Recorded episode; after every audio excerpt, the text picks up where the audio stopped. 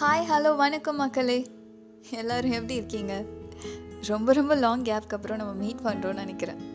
So அதனால் நான் டேரெக்டாக என்னோடய கான்செப்ட்குள்ளே போயிடுறேன். இன்றைக்கி நம்ம பார்க்க போகிற கான்செப்ட் என்ன? உப்பு. உப்பா? உப்பா? என்னடா உப்புன்னு சொல்கிறான்னு யோசிக்கிறீங்களா? கரெக்டாக மக்களே நீங்கள் யோசித்தது அதே உப்பு தான்.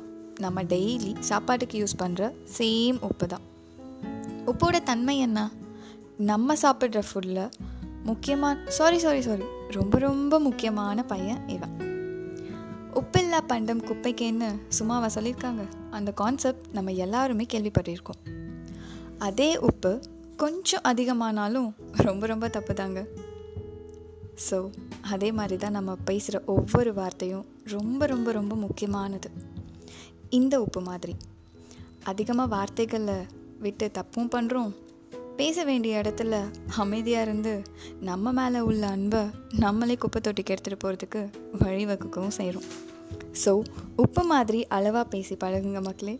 ப்ராப்ளம் இல்லாமல் ஹாப்பியாக லைஃப்பை ரன் பண்ணுங்கள் ஸோ நெக்ஸ்ட் கான்செப்ட் ஒரு சில் கான்செப்டோட மீட் பண்ணுறேன் அது வரைக்கும் take care tata see you